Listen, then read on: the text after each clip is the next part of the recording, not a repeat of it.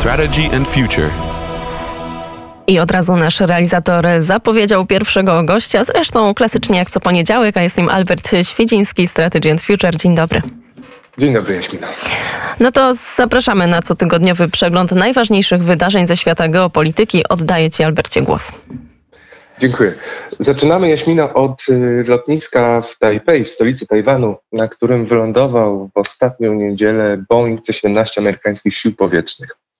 Już samo to byłoby wydarzeniem godnym odnotowania, bowiem ostatni raz, kiedy na Formozie pojawiła się maszyna, czy jakiekolwiek maszyny należące do US Air Force, e, miał miejsce 22 lata temu. Jednak fakt, że na pokładzie tego samolotu znajdowało się troje senatorów USA, no, oczywiście czyni tą okoliczność jeszcze bardziej interesującą. Oficjalnie senatorowie pojawili się na Tajwanie w ramach y, międzylądowania w drodze powrotnej z Korei Południowej. E, innymi słowy, Amerykanie niezmiennie utrzymują grę pozorów i stosują zasady strategicznej niejasności w odniesieniu do relacji z Tajwanem, stroniąc zasadniczo, choć trzeba pamiętać, że nie zawsze, od oficjalnych wizyt na Tajwanie. Jednak elementem owej gry pozorów i sygnalizacji strategicznej jest również fakt, że w podróż senatorowie ci udali się nie na pokładzie samolotu rejsowego, tylko maszyną US Air Force właśnie. Niezawodnie podróż pierwszą klasą Dreamlinerem byłaby znacznie wygodniejsza niż podróż wojskowym transportem. A jednak senatorowie, w tym senator Tammy Duckworth, która utraciła nogi w następstwie zestrzelenia pilotowanego przez nią helikoptera. Duckworth była pilotem US Army, służyła m.in. w Iraku. W każdym razie senatorowie wybrali jednak ten drugi, znacznie mniej komfortowy sposób dotarcia na Formozę. E, no i to właśnie senator Duckworth stwierdziła podczas spotkania z prezydent Formozy oraz ministrem spraw zagranicznych tego państwa, że Amerykanie przybyli na Tajwan, aby powiedzieć jego mieszkańcom, że Stany Zjednoczone ich nie opuszczają. Wiedzą, że Tajwańczycy przychodzą ciężkie chwile i zamierzają przy nich trwać i upewnić się, że Tajwańczycy otrzymują, otrzymają pomoc potrzebną, aby wydostać się z pandemii. Pomoc, o której mówiła Duckworth, ma przyjąć formę 750 tysięcy szczepionek y, na COVID-19, które Stany Zjednoczone zamierzają przekazać Tajwanowi. E, jednocześnie, co notują komentujące wizytę media, amerykańscy senatorzy nie przedstawili szczegółów samej darowizny, ani tego, kiedy specyfiki miałyby na Tajwan trafić. Nie wiadomo też, kto będzie ich producentem. Natomiast w ubiegłym tygodniu e, Japonia przekazała Formozie ponad milion dawek szczepionki AstraZeneca E, przekazanie odpadnie, które nie są wykorzystywane w japońskim programie szczepień.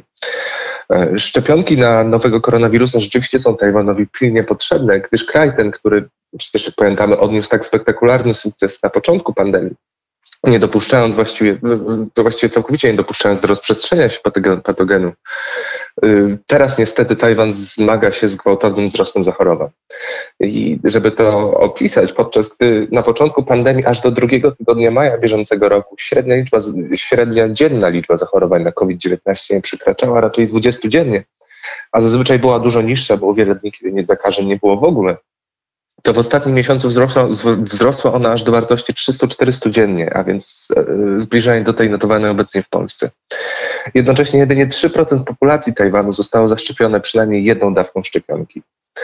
Nie jest tak, że Tajwańczycy, którzy tak skutecznie powstrzymali rozprzestrzenianie się koronawirusa, zbagatelizowali ryzyko. Chociaż uważa się, że do obecnego wzrostu zachorowań przyczy, przyczynił się również nie dość surowy reżim sanitarny, któremu poddawani byli pracownicy linii lotniczych.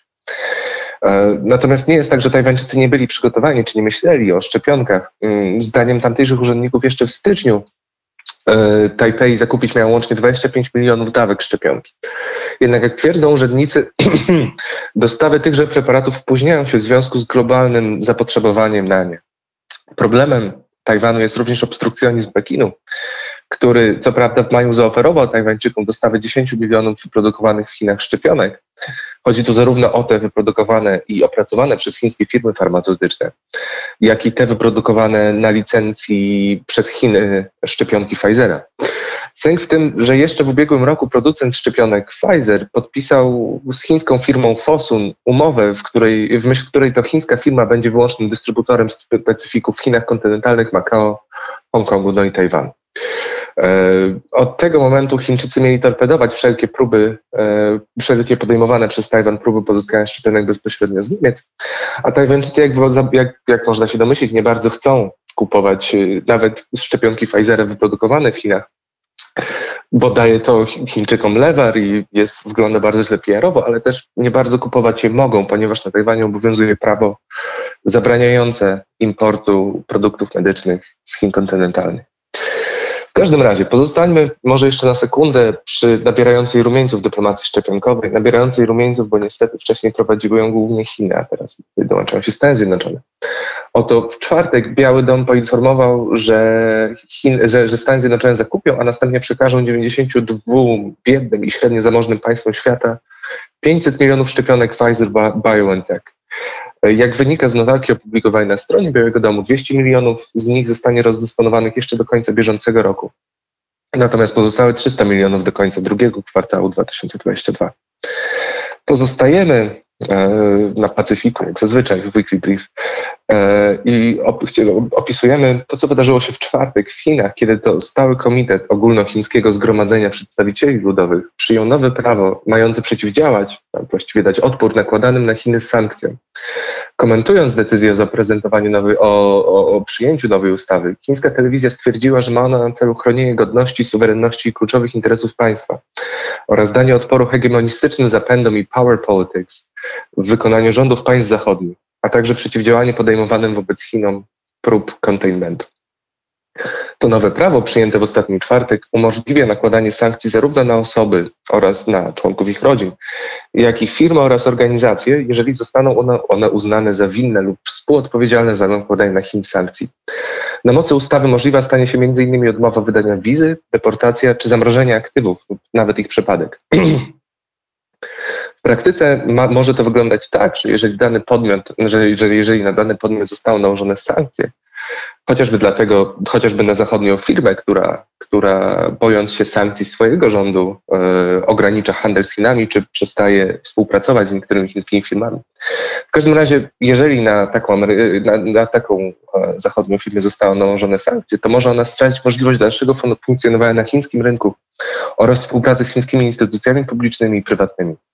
Komentując uchwalenie nowego prawa, przewodniczący Stałego Komitetu OZP stwierdził, że Chiny nie przestaną bronić swoich interesów.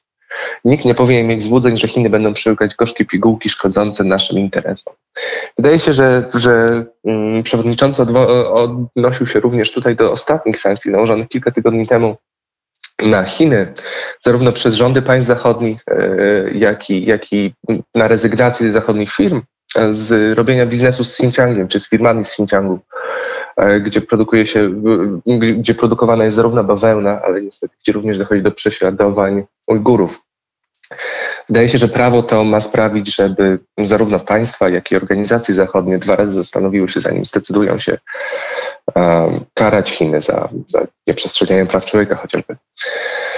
A jak Chiny, to i Stany Zjednoczone, bo toczy się oczywiście hegemoniczna rywalizacja pomiędzy dwoma państwami. I oto we wtorek Senat Stanów Zjednoczonych przyjął US Innovation and Competition Act.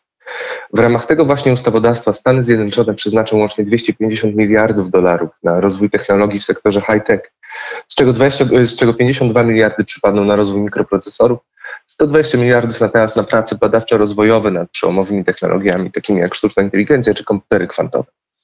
Obok tego zapisu ustawy nakładają również zakaz kupowania przez Agencję Rządu Federalnego wyprodukowanych w Chinach dronów, co nie będzie łatwo, bo generalnie drony produkuje się prawie wyłącznie w Chinach.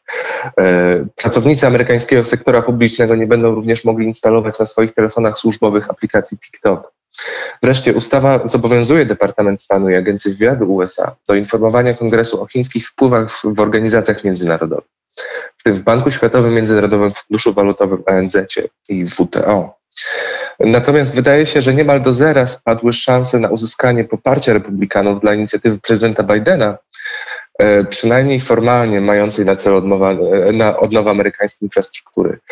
Po środowej rozmowie telefonicznej Bidena, Bidena z republikańską senator Shelley Moore e, Biały Dom poinformował, że w związku z niepowodzeniem negocjacji administracja 46. prezydenta USA będzie się starała wprowadzić założenia planu innymi niż zwyczajne głosowanie w kongresie metodami. Oczywiście chodzi tu o plan e, renowacji infrastruktury w Stanach Zjednoczonych, chociaż w gruncie rzeczy w samym tym planie, czy w samej ustawie jest również wiele innych celów, które z renowacją amerykańskiej infrastruktury, która jest w bardzo złym stanie, mm, nie mają wiele wspólnego.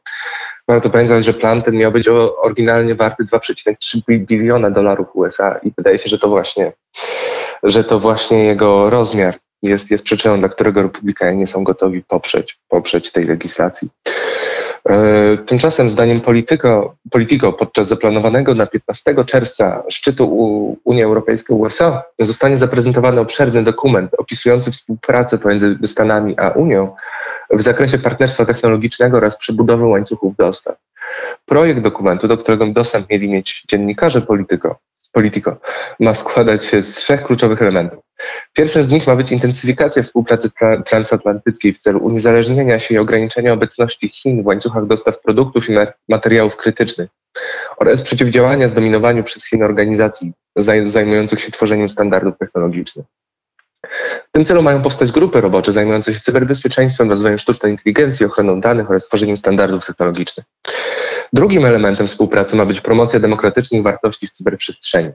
A więc, jak pisze Polityko, przeciwdziałanie tworzeniu systemów internetowych y, odrębnych wobec reszty świata. Tu można wspomnieć rosyjski Runet, czy też internet w Chinach oddzielony wielkim chińskim firewallem, czyli wielkim chińskim murem. Co ciekawe, w przyszłości elementem współpracy w tej dziedzinie ma być również współtworzenie legislacji antytrustowej mającej zastosowanie do gigantów cyfrowych. Trzecim filarem będzie natomiast intensyfikacja współpracy i zwiększenie finansowania projektów badawczych i rozwojowych. A więc realizacja polityki przemysłowej, w którym te aspekcie zarówno Bruksela, jak i Waszyngton coraz wyraźniej od Chin odstają. Oczywiście papier może przyjąć wszystko, pytanie tylko na ile Brukseli i Waszyngtonowi uda się zsynchronizować i ujednolicić interesy i na ile Europejczycy będą gotowi poświęcić w imię tegoż celu swoje interesy i intratny handel z Chinami.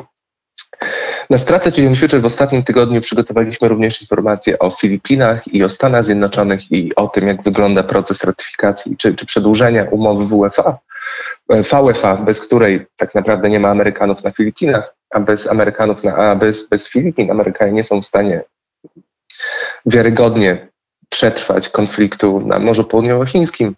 Mówiliśmy też o relacjach Chin i ASEAN, które zostały wyniesione na najwyższy poziom relacji dyplomatycznych.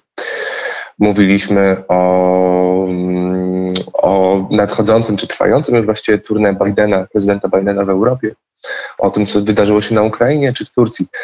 Jeżeli chcieliby Państwo przeczytać czy dowiedzieć się o wszystkich tych rzeczach, o których pisaliśmy, zachęcam do odwiedzenia naszej strony internetowej strategyandfuture.org. Dziękuję. Bardzo dziękujemy i my również zachęcamy do subskrybowania Strategy and Future. Naprawdę e, warto. Drodzy Państwo, 24 minuty po godzinie 12. Jeszcze tylko podziękuję. Albert Świdziński, Strategy and Future. Dziękuję Albercie. Dzięki Jaśmina.